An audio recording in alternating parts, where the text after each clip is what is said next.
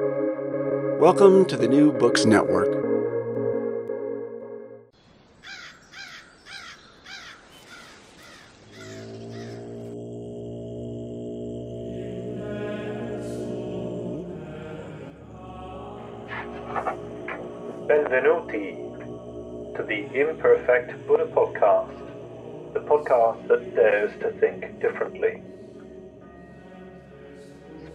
By O'Connell Coaching.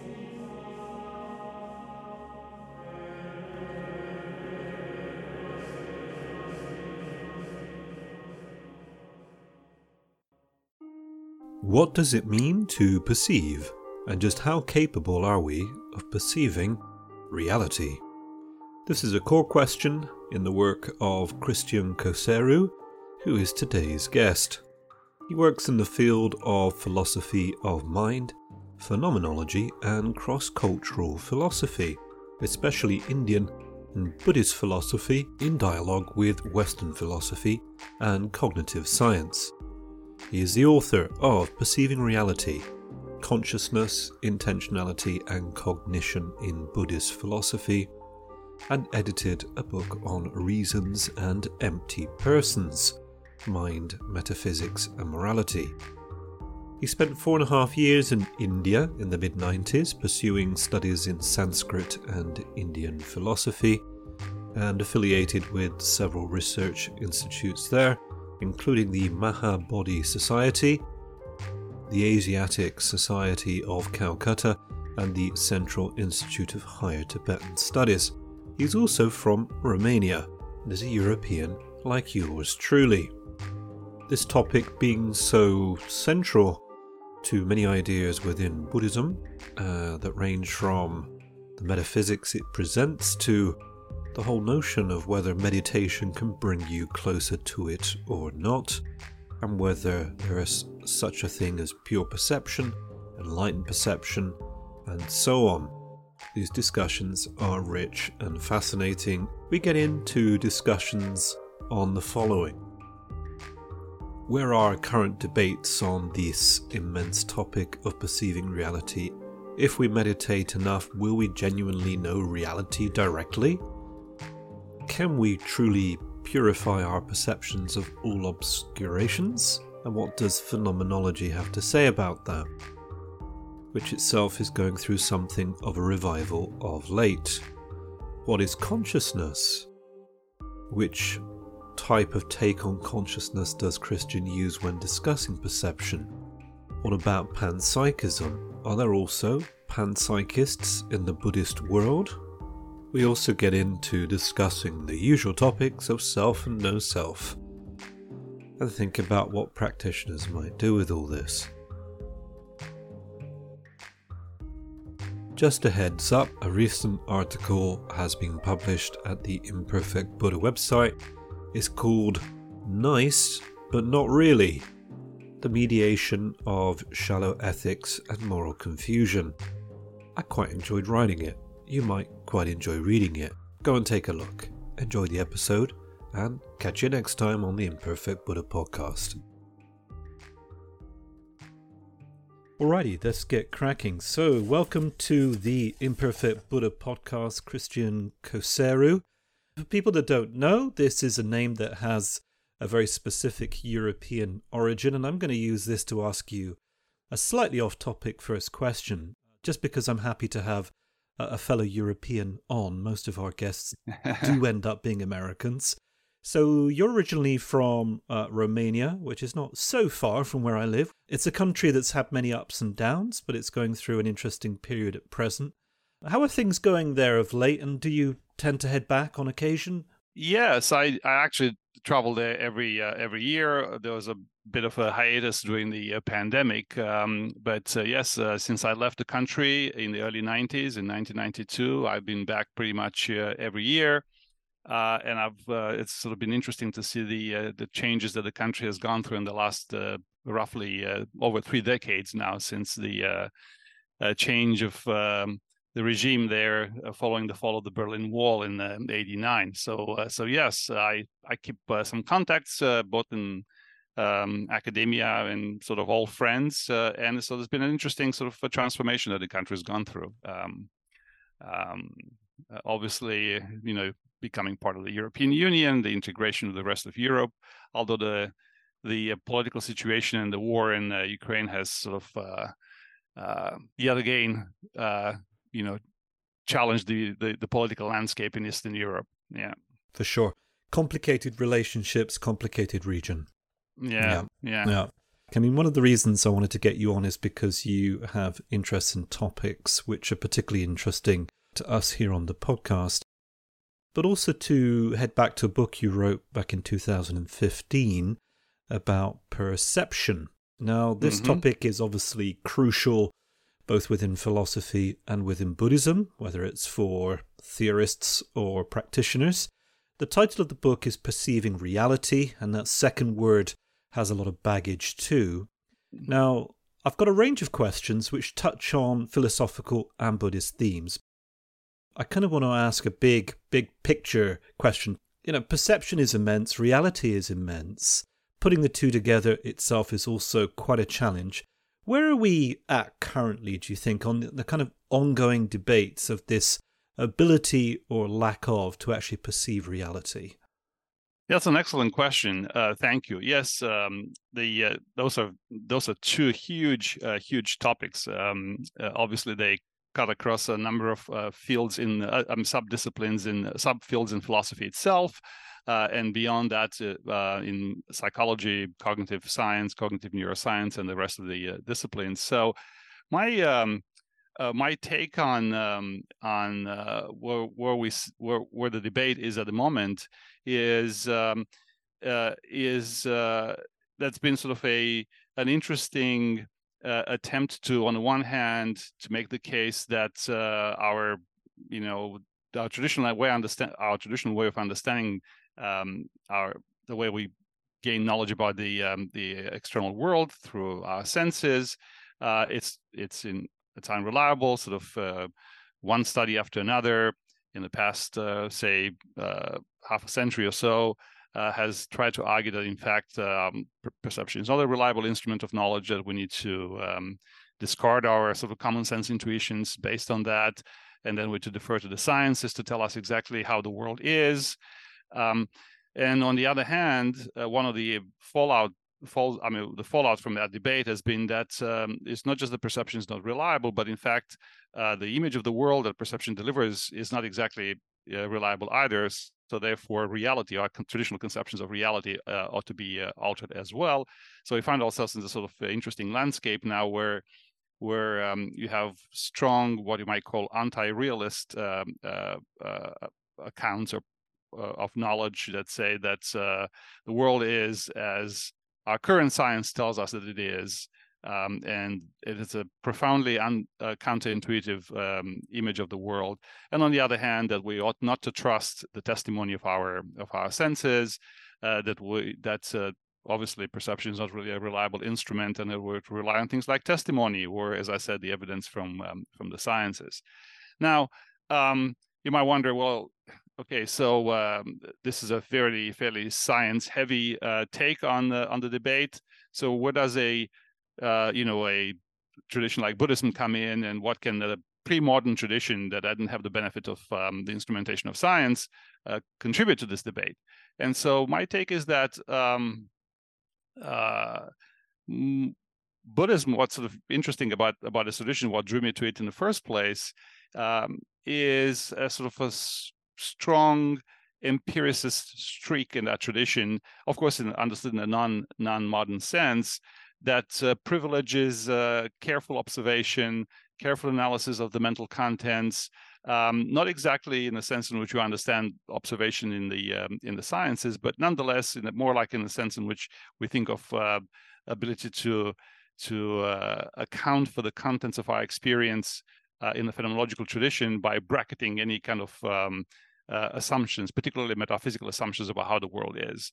So I found uh, in my early readings of uh, Buddhist texts and uh, my dives into the Indian philosophical, classical Indian philosophical tradition, that there was a lot there that seemed to speak to some of our modern concerns, and that was sort of the impetus for me to uh, to dive deeper into this debate.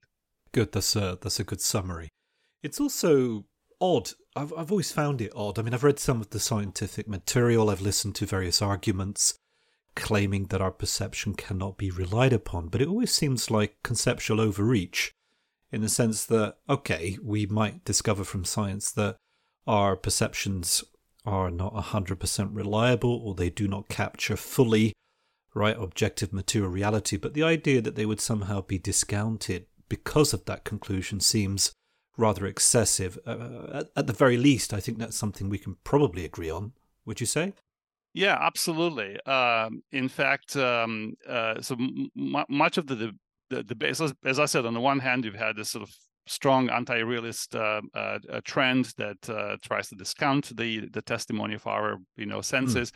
but on the other hand, uh, it's it is the case that um, that perception um, uh, including our ordinary ways of uh, coping with the you know the objects and, th- uh, uh, and things of our lives, of day to day lives, is our most sort of uh, you know um, reliable practical tool for navigating the world, right? Mm-hmm. Um, and so so uh, there are sort of different ways to take a to, to go with this. So obviously, no one, I mean, very few, I should say, both both in philosophy and outside uh, philosophy in the in the sciences, very few people today rely on the kind of old-fashioned, naive um, view that the world is just as our senses delivered uh, to us, right? So the kind of naive realism about perception is a position that's you know seldom entertained these days.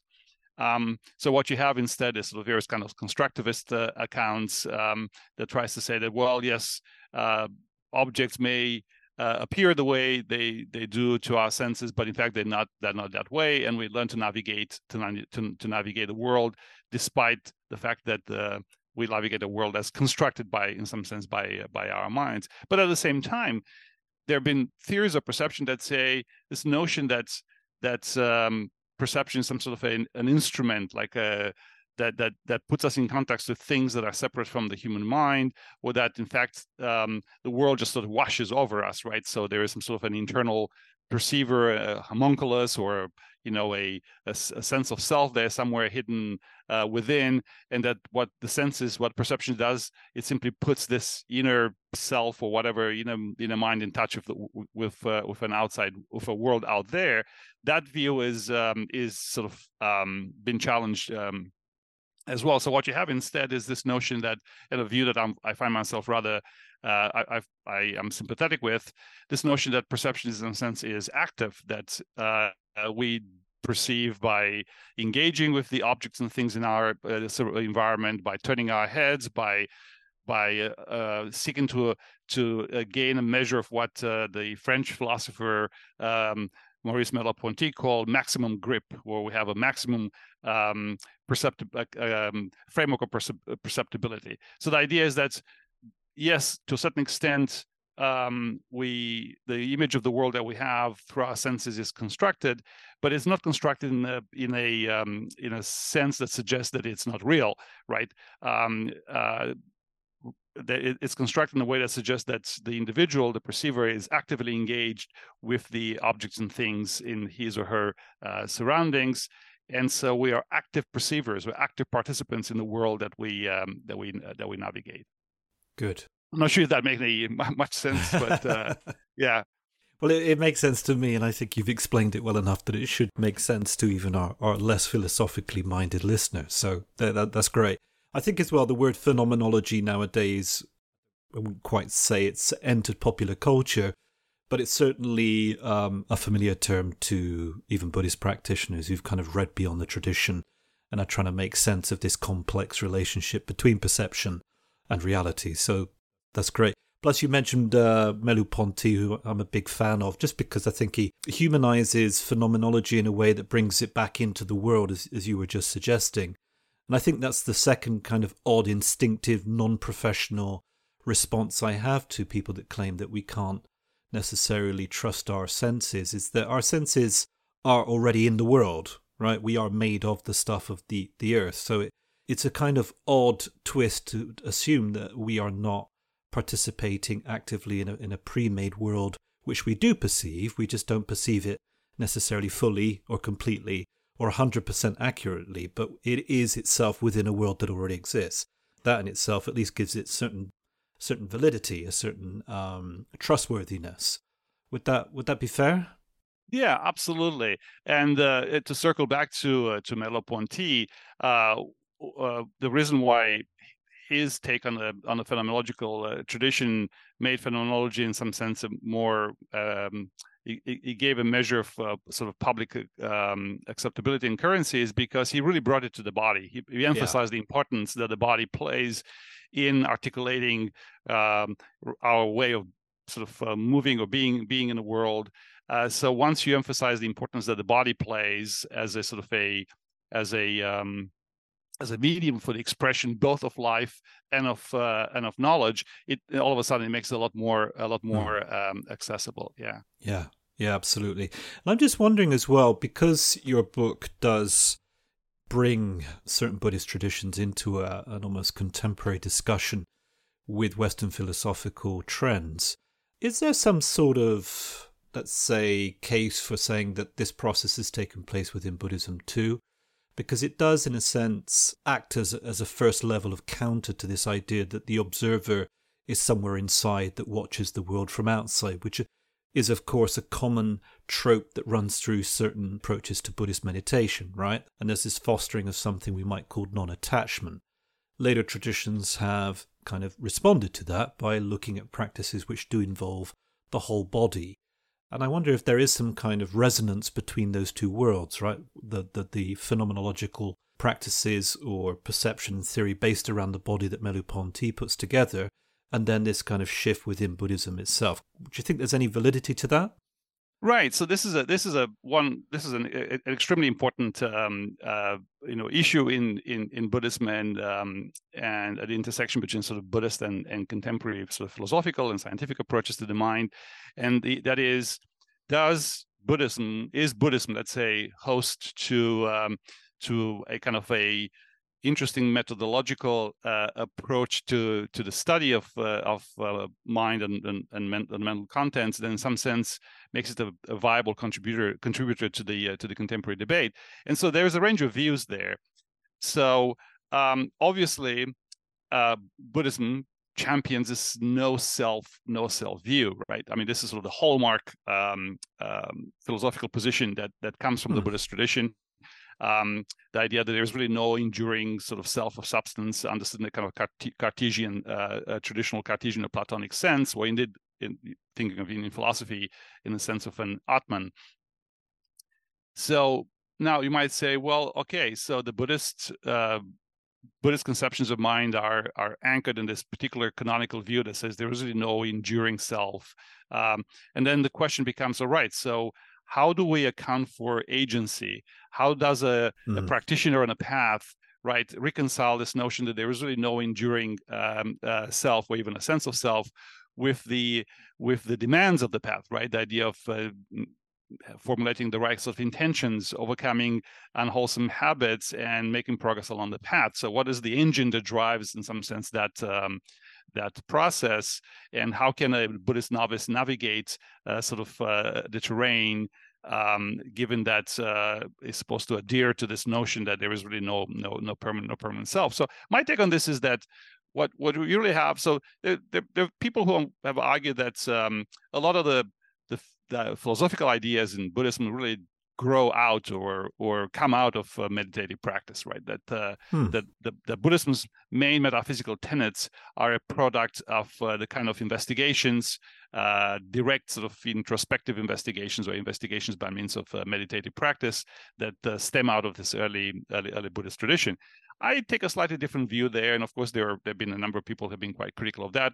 Um, that says that in fact, a lot of the Buddhist practice, uh, what might nowadays go by the by the term of mindfulness and everything that falls under that umbrella, whether it's sort of attention meditation, open monitoring meditation, a whole host of other meditative practices, they're not so much um, what you might call um, instruments on a par of, say, scientific investigation for observing the mind, right? Because because as we well know, the mind, in the case of of observing our mental states, uh, observation is not a is not a neutral instrument, right? Whatever we observe changes in the process of being observed because it is the mind that get, gets to know itself in some sense.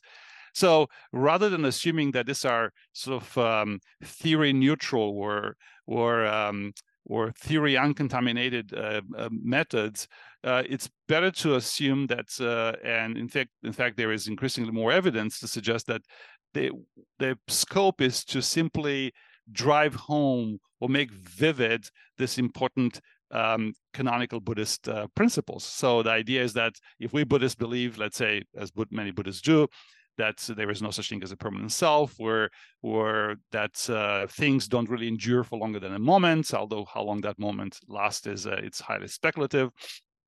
Then then the point of your practice is to make this this ideas, this truths, right, that the tradition takes as as as canonical, uh, make them personal for you, make them sort of vivid, so that uh, they're not just ideas, not notions that you have acquired by you know reading a text or listening to a to a discourse, but rather they are they are they become existential axioms of your own of your own life that they change the way you see yourself and, and see the world. So if you take the view that um, that the scope of uh, this practices is to, as I said, drive home, make vivid um, uh, this conceptions of um, identity, personal identity, let's say that Buddhism uh, takes as canonical, then you have a very different view of meditation. So meditation is not really an instrument for discovering fundamental metaphysical truths, uh, including truths about yourself, but rather uh, is a way to um, to make this canonical uh, principles and truths um, familiar, right? So that so that you you they're not just sort of things that one acquires on the basis of having subscribed to some belief, but rather they they um, they they become, uh, so to speak, uh, one's practical truths, the the the the the principles by which one navigates the world. Now, that might that might be sort of a long way of saying that um, that I take the view that the the process by which one discovers and makes this uh, this principles uh, vivid or makes them personal it's not a it's not a um, it's not a regimented process so uh, there is a great deal of change there's a great deal of pushing back and there is discovery and the buddhist tradition as it evolves uh, uh, spawns new traditions, new ways of uh, conceiving the mind. Uh, and there's a great deal of there's a rich scholastic tradition that grows out of that. Uh, and the Buddhists themselves eventually become philosophers, and and so they may the, they may start with sort of these practical concerns about addressing primarily, as the Buddha famously put it, right, the um, the problem of suffering, right, uh, and its eradication, and eventually you have this interesting flowering where you have an extremely sophisticated metaphysics of mind um, and a very complex uh, epistemology uh, that uh, really uh, it's has no uh, no equivalent in the West until basically you know the modern the modern period. Yeah, there's a lot in there, um, which is fine. There are a few points I'd like to respond to. I just need to decide which one would be the most sensible for where we're going to go next. There are a number of interesting points of tension there. Um, one thought that came up while I was listening to you was to what degree these kinds of practices with an intention that's rooted in a classical principle within one of the traditions of Buddhism ends up being a mere form of indoctrination. Mm. Whether you are, in a sense, being guided to discover something that itself is almost socially constructed by the context, uh, and to what degree you are discovering something which is an innate truth about the human condition based on a lot of the understanding that has developed over the last century in particular, that's probably a good question to ask, right? I mean, mm. phenomenology, as you, as you will know better than I do, reaches a certain point within the Western intellectual tradition where, and it's kind of a dead end. Right. It's not just science. There are also philosophers debating the, the degree to which we can actually create this perspective from nowhere. And we've had various guests on before from cognitive science too, who've who've argued for or against that, who've discussed that in various ways. But I, I wouldn't say that we've reached a kind of endpoint yet in that discussion either, right? It continues to be a topic of debate which can be handled in different ways. I guess for me personally, and one of the themes that runs through the podcast is is to what degree we are kind of delusional about what we think we're doing, whether we're intellectuals or practitioners. And there are a couple of themes that I'll pick up on and I'll mention, and then we can see what you, you say to those before we move on to the next topic. One is certainly that well trained Western teachers of Buddhism, who often have a PhD in philosophy or science or something else, they will use terms like phenomenology, right? And they'll still end up right. almost rationalizing what might be for you and I slightly dubious claims based on the kind of borrowing uh, or the appropriation of terminology from science or from philosophy. And there does continue to be in the West this kind of idea that if I just meditate enough, I will pierce through to reality at some point. Again, that's that's the kind of next stage of the point I made at the beginning, right? To what what degree are they conditioning themselves into a belief which they then construct a kind of reality around, and then which they live inside, and which their subjective experience kind of justifies and proves? And to what degree is there some kind of neutral terrain where perception can be purified, clarified, cleared up, whatever term a person might prefer to use, and see reality more more fully. I'll turn that into a kind of uh, hopefully coherent question. To what degree, as a collective of people thinking about these topics, there is a ground to say, well, look, perhaps we can find some kind of agreement to the degree to which we are increasing our capacity to experience material reality more fully through phenomenology, or whether we are, in a sense, always closed inside these individual or collective meaning making systems where you know we construct ideas and beliefs you could call them ideologies, well if you wanted to and we kind of operate within them and the world remains forever outside our grasp. So if i finalize that thought to what degree do you think we can continue with these stories about perception being refined and bringing us closer to some kind of shared reality or or not? Yeah that's that's an excellent uh, excellent questions and excellent way of framing it. It really it really helps me to sort of uh, you know uh, uh kind of narrow narrow the the, the scope of um, of what's going on here.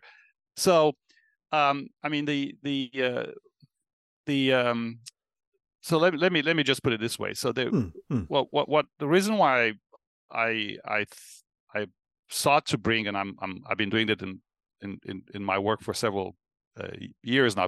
In fact, for the better part of um, a, a decade and a half, mm. the phenomenological tradition in conversation with the the, um, the, Buddhist philosophical tradition, particularly the Buddhist philosophical tradition um, that uh, looks to the um, to the um, uh, scope of perception as an instrument of knowledge, is that there is a great deal of uh, similarity in in their approaches. So let me uh, let me just uh, quickly point to things out. So the phenomenological tradition is premised on this idea that um, that uh, uh, that perception doesn't really uh, uh, it's not a it's not representational. In other words, it is not as though um, when I look at a thing, uh, whether it's a, a, a, glass of water right in front of me, or or a painting, or a chair.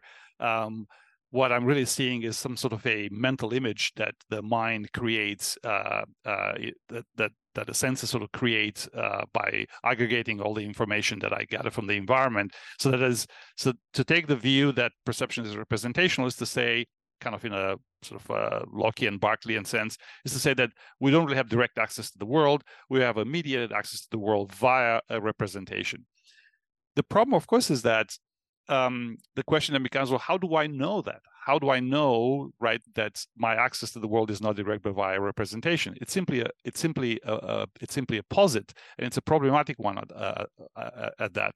Now, the phenomenological tradition, starting with Husserl, wants to make the case that in fact, no, um, as Husserl famously put it, the phenomenological dictum is that is to the things themselves, right? So perception mm-hmm. puts us in touch with yeah. the things themselves, right? There is really no representational filter there. Um, and so when you take that view, really what you're arguing is that um, perception provides a sort of a perspectival encounter for a whole host of situation and things, but does put us in touch directly with uh, with uh, uh, with the objects themselves. So let me give you an example. So, for instance, uh, and this is a, this is relevant given the given the importance of uh, debates nowadays that look to things like uh, virtual reality and and the whole simulation theory of reality, right? That we could very mm-hmm. well be living in a simulation. So, if you adopt a representationalist view of perception, then you say that it's it's you're, you're one step closer to embracing a kind of a irrealist view of the world and of um, um, uh, and of uh, perception as being unreliable. And that is, you take the view that in fact so let, let, me, let me give you an example. So let's say I walk down a particular street. Let's say I walk down, I don't know, Paris Champs Elysees, right? And I'm seeing the Eiffel Tower in the distance, right? And let's say this is my first ever uh, trip to Paris. Um, and so a um, a representationalist would want to say that well i'm not really see i'm just seeing a i'm just seeing a um, a, a, construct right i'm seeing something that's sort of created by my mind um, uh, uh, I'm not having a direct encounter with the object at hand. But the reality is that I am having a, a direct, an, an, encounter with the object at hand. Let's say that I've seen, as a child, like growing up, I've seen, you know, I read books and seen the Eiffel Tower in pictures. But but that kind of that kind of secondary knowledge, the knowledge that I gain from watching pictures or uh, sorry, from seeing pictures or watching movies or reading books, it's not the same as the direct encounter of the object at hand. So the direct encounter affords a whole um, a rich uh, uh, kind of content uh, that emphasizes foreground background relations condition various kinds of conditions pers- personal expectation wow it's so tall it's so magnificent and so on and so forth um, that cannot be had otherwise, right? And so, uh, so uh, there's really no substitute for that kind of freshness that perception brings to the encounter we have with uh, with reality. And here's where, so this is where the Buddhist tradition comes in, because the uh, the Buddhist philosophical tradition, particularly the Buddhist the theories of knowledge that grow out of Buddhism, are really very clear about this notion that there is a difference between um, uh, a perception is contaminated with lots of thoughts and beliefs and a kind of a fresh direct encounter with reality. Now, of course, that itself is uh, is, is, is subject to some debate, but the idea is that beginning with this very important key uh, uh, player in the Buddhist tradition, the philosopher Dignaga, roughly around the fifth century of the Common Era, wants to make the case that if you if you look at the world and you see tables and chairs and people and trees, that's really not a perceptual encounter. Perception only gives us the um, the, uh, uh, the, the particular. So I don't really see trees and chairs. I see this unique instance of an object, right? Um, and so as it, it is as if um, the emphasis on on on having as clear-eyed as as uncontaminated as unconstructed an account of reality as it is possible. Now, there is a completely different step to or uh, to say that oh what i'm really seeing here when i've cleared my mind or i cleared my my uh, my perception of all sorts of conceptual clutter that what i'm seeing is reality as is um, that's a that might be a bridge too far but to mm-hmm. say that perception is um, is always in some sense a um, a deceptive uh, instrument that it's always contaminated shot through of all sorts of dispositions and and and uh, and conceptions in some sense is unfair uh, and not in keeping with a clear phenomenological account of the way we um, we uh, um, uh, we navigate the world. Mm. So so um, so Buddhists uh, insist on on pers- on the on the notion that it is possible to achieve uh, clear uh, ways of um, of uh, perceiving of uh, of uh, uh, analyzing phenomena in a way that it's not, in some sense, you could say, um, tainted by predispositions, uh, beliefs, and so on and so forth.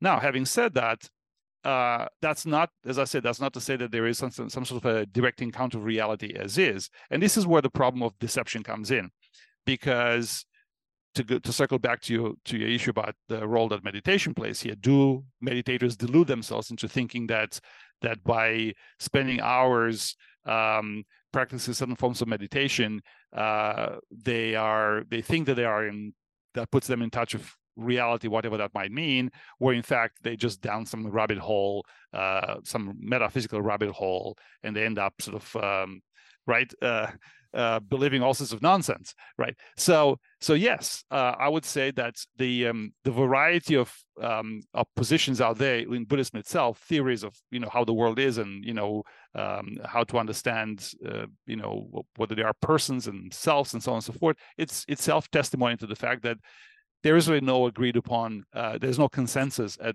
as to what it is that meditation delivers. And I have a little anecdote if um, if we have the time. So uh, uh, many many years ago, I was in um, I was in India in Sarnath, and uh, I was uh, uh, I, having a discussion with some young um, Tibetan monks who were students there at the Central Institute for High Tibetan Studies, and uh, meditation came up our in our conversation and a couple of the monks there these were tibetan monks uh, from the tibetan refugee i mean various sort of uh, enclaves in the in the Himalayas, and they were saying, "Well, you know, we uh, we just uh, went on a meditation retreat. We did this traditional Theravada forms of uh, meditative practice, uh, mindfulness mm. practice, and we're surprised." Um, that uh, that this meditative practice is so effective and it because um, uh, this is sort of lost in our tradition the kind of meditative practices that we practiced in buddhism involving primarily visualization um, they're not as effective as this interesting uh, practice that we're trying to bring it back into our our fold and this is sort of mm. fascinating in a way because yeah.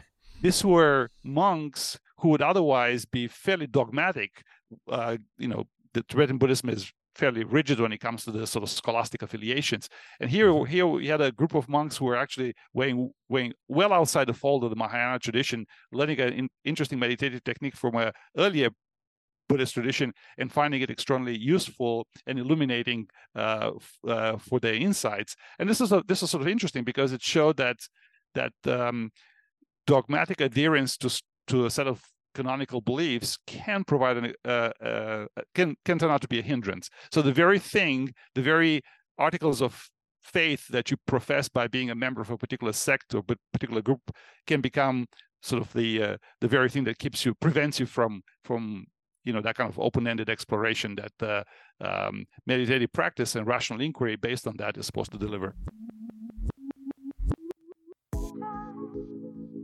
This is me, Matthew O'Connell, and sponsor of the Imperfect Buddha podcast. That's right, it's my podcast, and I'm sponsoring it. Hmm, is that even possible? Well, who cares? I'm doing it. And this is really a reminder that I coach, mentor, and teach folks the weird and wonderful ways of the practicing life. Drawing on person centered counseling, life coaching, critical dialogue, and years of teaching and group facilitation, I coach and mentor folks looking for an alternative to the current market of self help, spirituality, and religion. Much of what I have specialized in touches on themes that have been explored in the podcast. So, for those new to this podcast and this kind of approach to coaching, let me fill you in a little bit.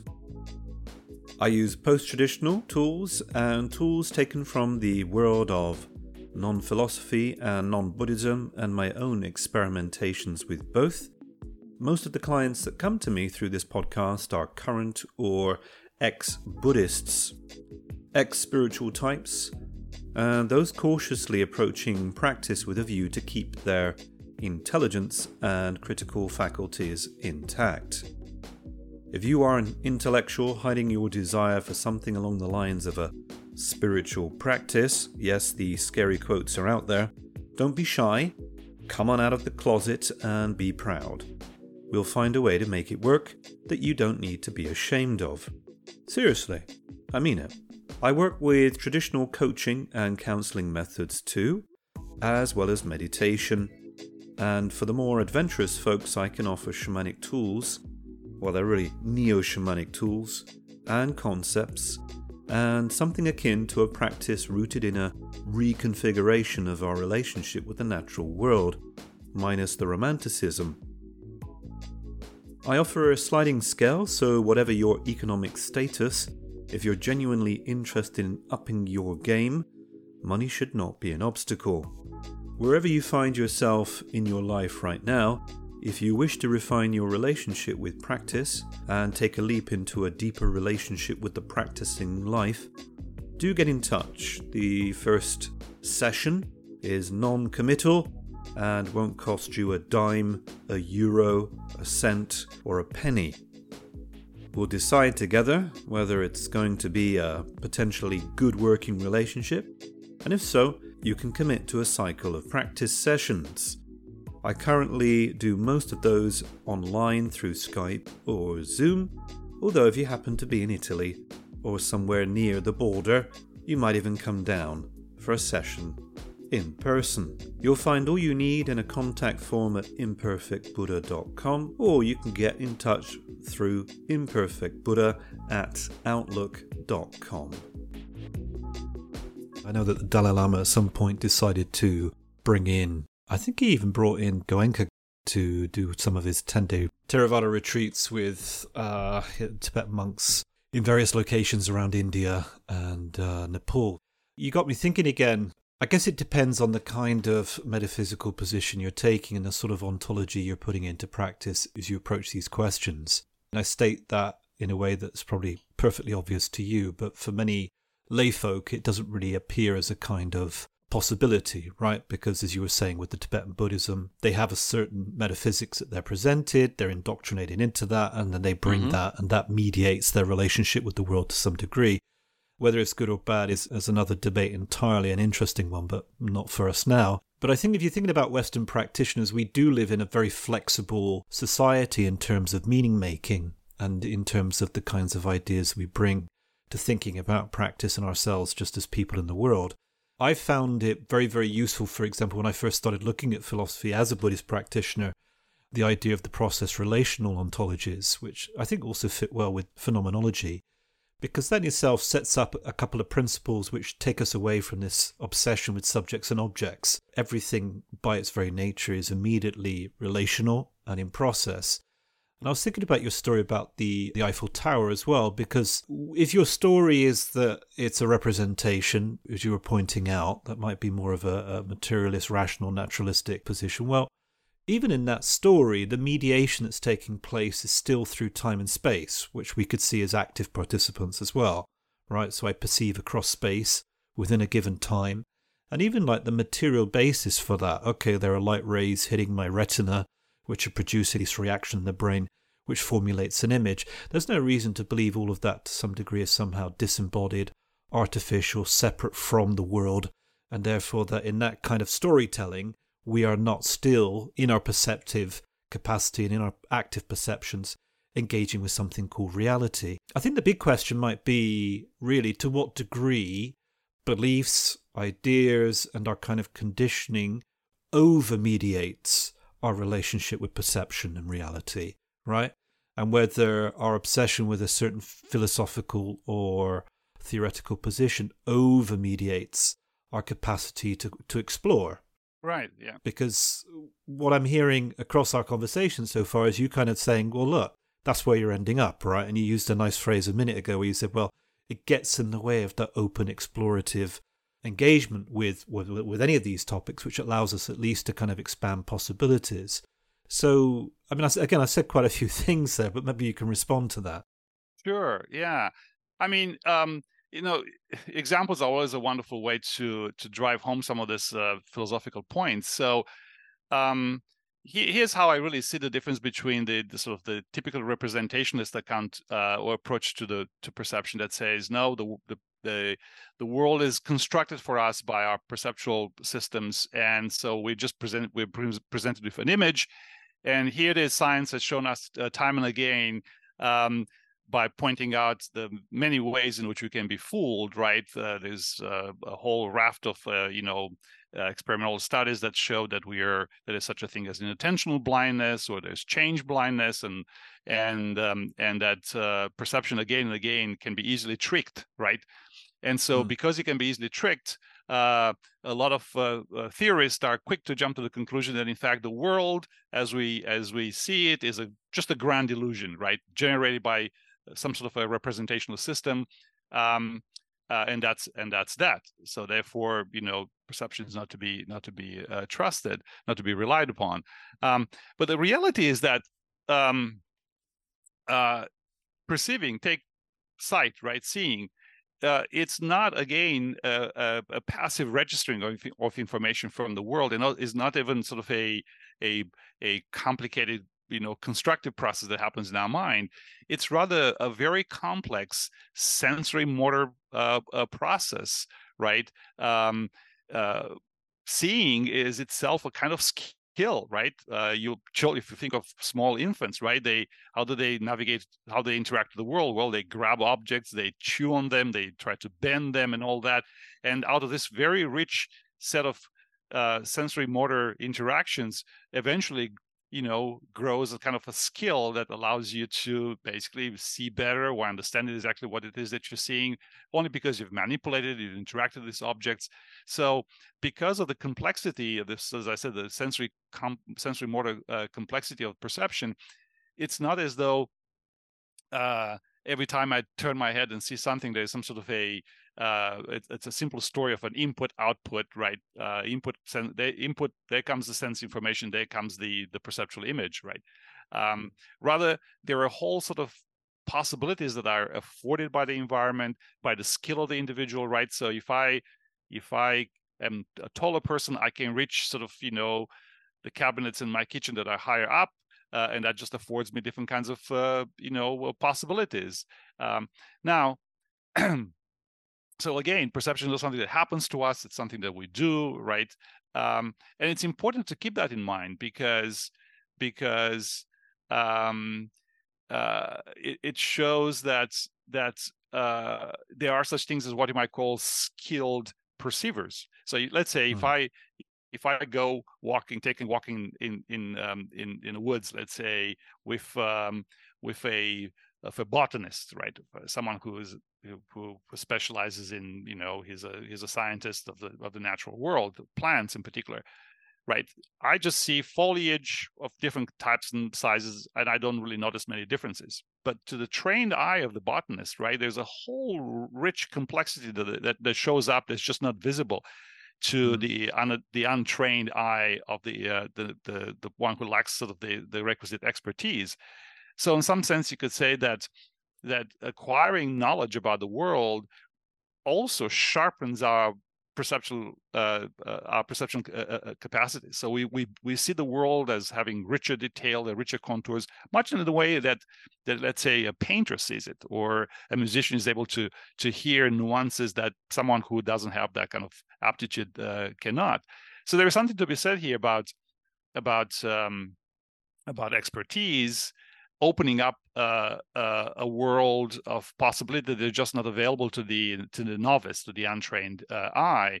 And you can you can you can um, uh, extrapolate that to the case of um, of you know phenomenology and and meditative practices. You could say, well, the skilled medit- meditator may not necessarily uh, see reality as is, but surely has a much better understanding of um, of the nature of you know human dispositions and the way we the reactive behavior works and various ways to counter that reactive behavior the ability to develop sort of more more positive mental states and counter the negative mental states. So so there is there is a way in which you can construe all that as a very complex moral phenomenology for instance right? So you can say well buddhism may not be uh, host to something like a pre-modern science of the mind.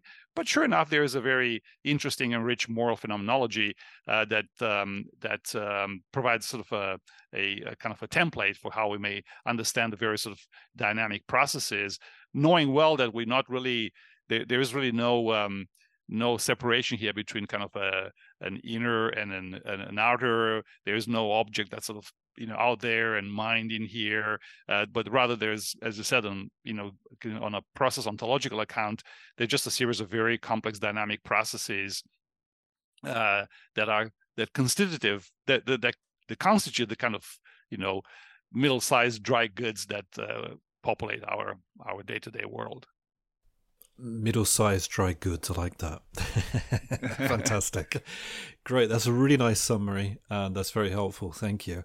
I mean, I've said it twice already, so why not say it a third time? It seems to be that whenever beliefs and theories capture us, we tend to engage in overreach, which I, I guess is just a human weakness overall that Buddhists are guilty of too. If we were to suspend for a moment this word reality, we, we could probably have more interesting discussions about what's actually going on, both with perception and meditation for sure. Now, um, there is a big question, and I'm, I'm giving you big questions here. Uh, my son uh, started the third year of high school this year, and uh, that means in Italy at least they start studying philosophy. And he came back last week and said to me, "Dad, he said, Dad, so, so what's consciousness, Dad?" oh my god, such an easy question to answer. So I said, "Okay, well, let's start with you. What what have you learned so far, and does that make sense to you? And, and do you have any experience of that? Let's let's begin there, right?" It is an interesting question when you're 16. It's an interesting question when you're in your 40s and 50s. What kind of presupposition are you operating from in this book, but also in your ongoing work? How do you tend to think about and define consciousness, which, I mean, at least to some degree, you have to touch on, right? If you're going to talk about reality and perception and our relationship to both. Yeah, that's the that's a million dollar question, right? So, uh, yeah. Uh, yeah, we the wonderful thing uh, about this uh, this particular topic is that it's it's one of the few areas in in philosophy and in science where we, we don't yet have a, a a, a theory or a theoretical framework that's agreed upon by all. So we have a number of candidates out there, but this is still sort of a uh, uh, it's an open field. So any any any smart your son you know it might be the future philosopher or scientist who has you know cracks cracks that question as it provides oh, the sure. answer yes yes yeah yeah uh, anyway so um i um so i so let me say something about you know what what my take is on this and then you know yeah. where, where, i see the buddhist tradition coming in so so i um i'm sort of very sympathetic to the uh, to to thomas nagel's uh, notion that um that uh, consciousness is really uh, um, ought to is to be understood by and large in terms of uh, the phenomenal aspect of experience, right? So, as Nagel famously puts it in that that uh, uh, paper of his uh, from the 70s, what it is like to be a bat. Um, for an organism to be conscious, there must be something it is like to be that organism, right? So, um, so organisms and so that, of course extends consciousness be, be beyond humans, um, uh, inhabit a particular uh, a particular point of view or bring a certain perspective onto the world. So I don't just see things; I see them. I see them um, as occasions for various kinds of experiences. Right. So to be conscious, to be aware, even minimally aware, um, is to be to have a certain kind of experience. There's something it is like to taste freshly brewed coffee. There's something it is like to watch a, a you know a, a, sunset. There's something it is like to hear the the the gentle dripping of a, say you know fall rain.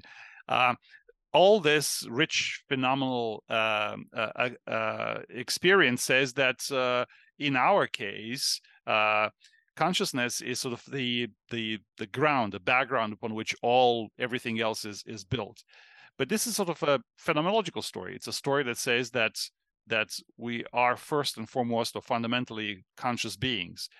There is a second story which says, well, does consciousness also ground a sense of self, a subject, right? Uh, is is consciousness most fundamentally not individuated? Is there such a thing as sort of a is consciousness kind of a you know field of some sort, or does consciousness by its very nature ground a certain you know sense of self. And here's where the debate where where the debate uh, starts. So um, some would argue that um, that whereas consciousness is is uh, fundamentally um, experiential that is to be conscious is to have experiences of certain kind they would resist the move to subjectivity and say, well, there can be such a thing as consciousness without any sort of sense of self. There can be a pure consciousness, right?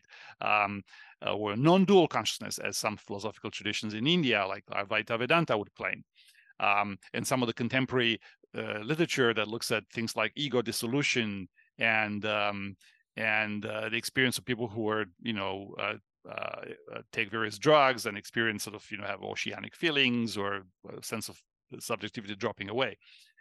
So, leaving that aside, in the case of the Buddha, the Buddhist tradition is really fascinating because the Buddhists started this notion that there is no such thing as a self, which is a canonical belief. It's sort of a we can almost say it is a dogma, right? Uh, you can't be a Buddhist mm-hmm. presumably if you believe there is such a thing as a self.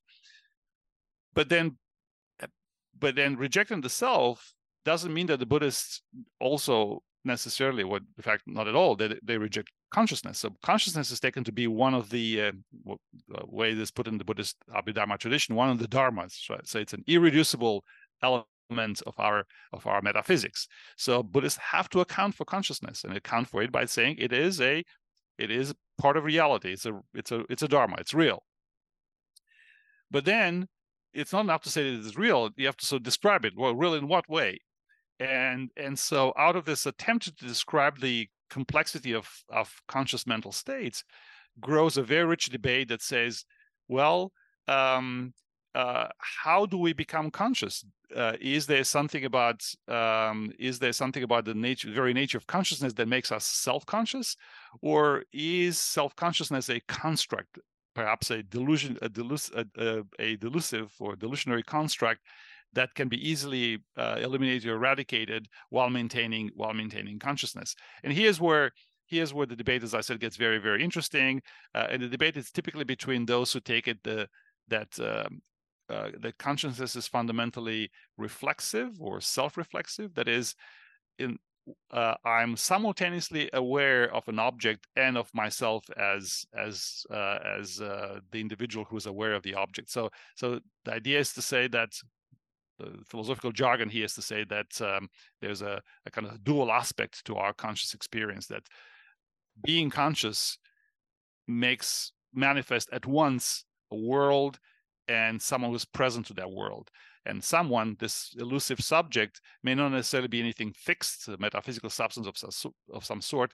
It's just simply um, a, uh, a, a, a, witnessing subject. So consciousness makes present at once a world and our awareness of uh, of that world. Um, so that's that's sort of uh, uh that's where I find myself uh, in in this big debate. Now there are those who want to say things like they are illusionists about consciousness, who think that there is nothing it is like to be conscious. Um, that this this language of something being something it is like is a is a misnomer, is a is a construct, is a delusion that we to to or to um, rid ourselves of. I don't find that uh, line of thought very very helpful. They are the so-called consciousness deniers, as the philosopher Galen Strawson argued uh, not so long ago. Uh, and that just flies in the face of all of our basic common sense uh, uh, intuitions. And so I I don't find that line of thought very mm. helpful. Um, mm. But it's as I said, it's interesting in the case of Buddhism because um, for a tradition that is premised on the idea that, of there being no permanent, enduring, substantial selves, um, nonetheless, it has to contend with the fact that there is such a thing as consciousness and there is what we call continuity. So they have to account for diachronic and synchronic unity of our conscious experiences. There is really no clear answer there. So the Buddhist tradition is not very doesn't in the end provide satisfactory answers. But in a, in a process of trying to come up with sort of ways to account for continuity while denying anything that continues, right? Um, uh, they do come up with very interesting answers. One of those is that um, is a sort of dual aspect view that says that, uh, and of course, this is not uh, universally accepted. There is there are debates within the Buddhist tradition, but um, but uh, the intuition there is that to the extent that we can um, we can uh, uh, have a clear-eyed definition or account of what consciousness is, it's got to have this capacity to uh, make itself present in a process of revealing its contents or its objects. Yeah, good. Thank you. That's a, a, nice overview once again. I find it interesting that so many of our conversations, both within and outside the academic world, that regard so many topics just assume or operate from a, an assumption that consciousness is something or something else. And you rarely hear lip service paid to the fact that, as you started out by saying, we, we don't actually have any consensus on this. And even if you've got someone like Daniel Dennett who will try and convince everybody that he knows exactly what consciousness is, it's just a byproduct of material processes. It's um it's kind of interesting. One other theory that comes up which I move in and out of being partial to, I have certain degrees of sympathy with, is uh, panpsychism. Philip Goff, who's a, a, British academic, is, has been pushing panpsychism as, as, as a good theoretical assumption. What do you make of panpsychism, specifically in the context of Buddhism? Is there is there a branch of a Buddhist, uh, you know, philosophy of mind which has some resonance with or sympathy to panpsychism? Yeah, panpsychism is a very, very interesting. Um, uh, uh, I mean, the, obviously the panpsychist perspective is absolutely fascinating, and um, and the fact that sort of make made a comeback in in recent decades is, makes it ever even more so. Uh, particularly among among you know people with uh, you know bona fide scientific credentials. So um, so I mean there there there is different ways to even sort of think about panpsychism. Um, there is one way to think about panpsychism is that basically consciousness is is a fundamental property of reality, much like space-time, right? So, so there's space, time, and and consciousness. They're perhaps folded in somehow in a mysterious way.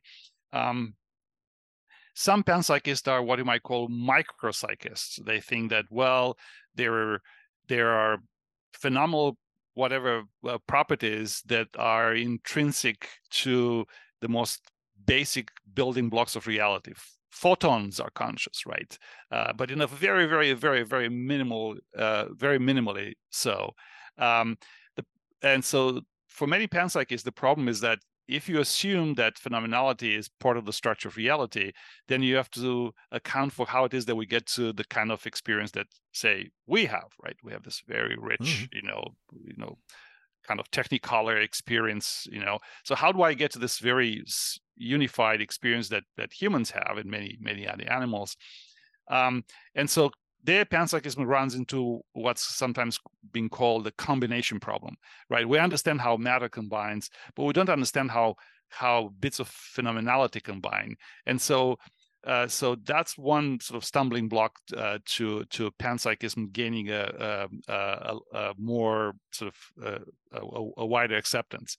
Some people have come and say, well, there there there are ways to flip the story there to say, well, it's not that bits of phenomenality combined to give the rich phenomenal experience that say we have but rather there's such a thing as a field of consciousness which is pervasive and so what happens that individuals simply uh, or articulate or channel if you want whatever your you know your metaphor you know uh, you, you you might prefer this universal field of consciousness that allows for a whole host of things into subjectivity and um, and um, and uh, intuition and and premonition and a whole range of phenomena that we really struggle to to to to sort of uh, account for.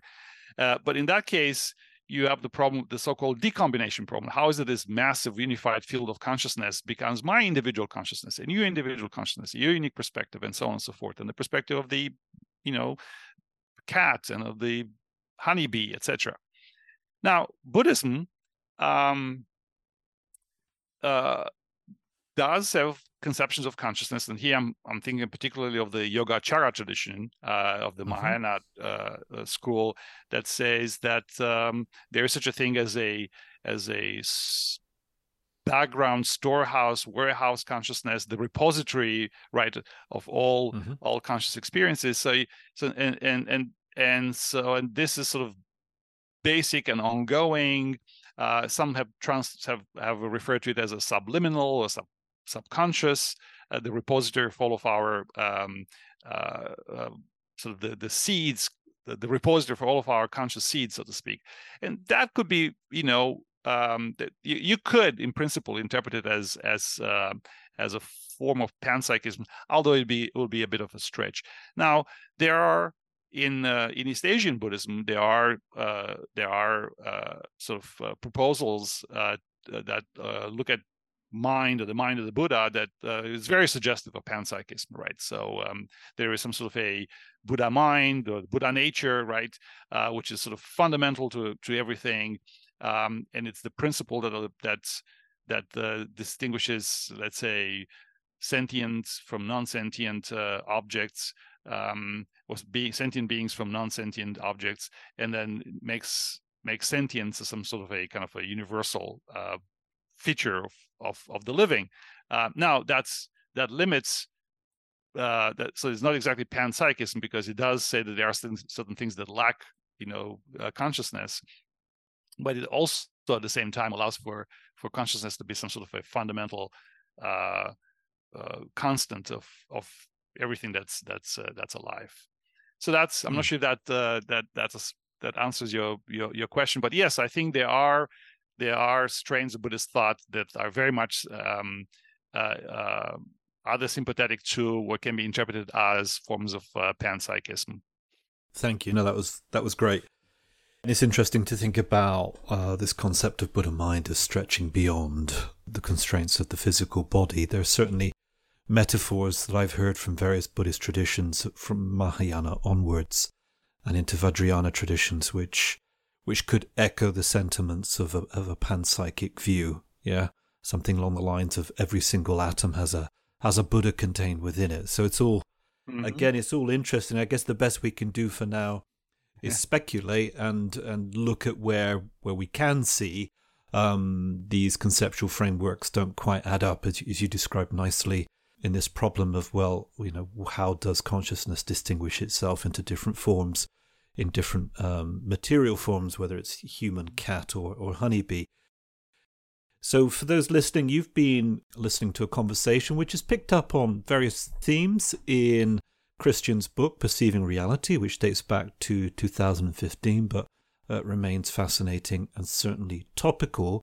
Let's uh, say a few words about a couple of projects you're working on at present. From what I've read, you are working on two books. One is called Sense, Self Awareness and Sensibility, which also looks at cross cultural philosophy, and then Moments of Consciousness, which would be another book uh, currently under contract with OUP. So, first of all, how are those projects going? Um, are they uh, going to come to completion? And if so, uh, what kind of things might listeners learn from, from reading either of them? So yes, thank you. Uh, so yeah, the Moments of Consciousness book. I'll start with that one. It's a project that's uh, uh, almost uh, almost completed. Uh, in fact, uh, I expect to send the manuscript to the editor in the spring, and that's just sort of an introduction to Buddhist philosophy of mind.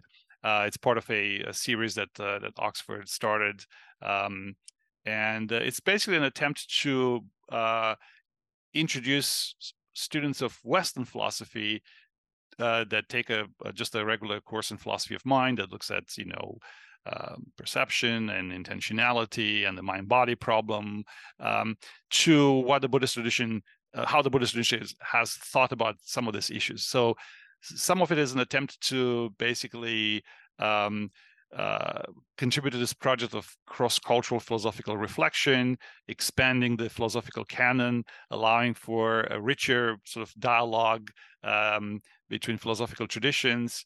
Uh, so it's sort of part of a you know a this move to to broaden the scope of our philosophical inquiry by by uh, by making room for contributions from you know non-Western sources. In this case, the Buddhist tradition. So it's very much a uh, a, a more accessible text uh, aimed at um, you know the general public and graduate and undergraduate um, audiences. We're kind of curious.